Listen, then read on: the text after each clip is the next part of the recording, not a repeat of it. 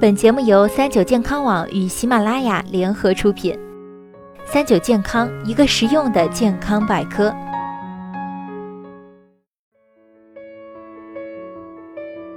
嗨，大家好，欢迎收听今天的健康养生小讲堂，我是主播谈谈。如今啊，随着明星综艺的兴起，密室逃脱游戏也变得火热起来。不少人为了寻求刺激，喜欢玩密室逃脱游戏。尽管看的过程、玩的过程惊悚无比，但是在这过程中也能起到一定的减压减负效果。但最近一则十二岁男孩玩密室逃脱后陷入昏迷的报道，也开始引发了不少人的思考：人真的会被吓晕或者吓死吗？实际上，当人感到极度恐惧时，大脑及心脏病理发生改变，可增加死亡风险。所以，人有可能被吓死的说法是正确的。通过研究表明，人的大脑中有一个关联心脏与心理状态及情绪的部位，它被称为脑岛皮层，可对心搏产生影响。如果岛脑皮层受到刺激，延续几个小时，就会损伤心肌，引起突然的心室纤维性颤动，甚至导致心搏停止而死亡。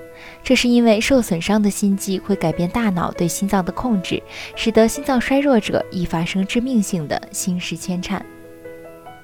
其次，如果本身有基础疾病，如冠状动脉粥样硬化、心肌梗塞等心血管疾病，或患有心理疾病，如癔症、焦虑，他们玩这种刺激游戏可能会加重了自身基础疾病的发作，进而导致心脏骤停。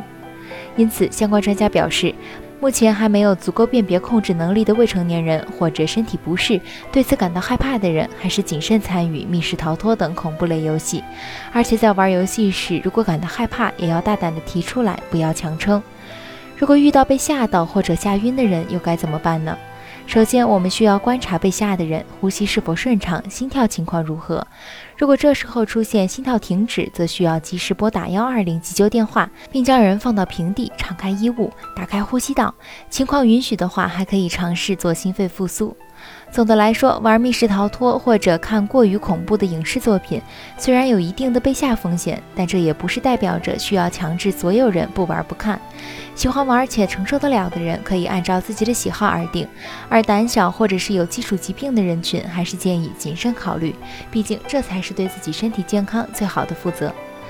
好了，今天的节目到这里就要和大家说再见了，我是主播探探，我们下期再见吧。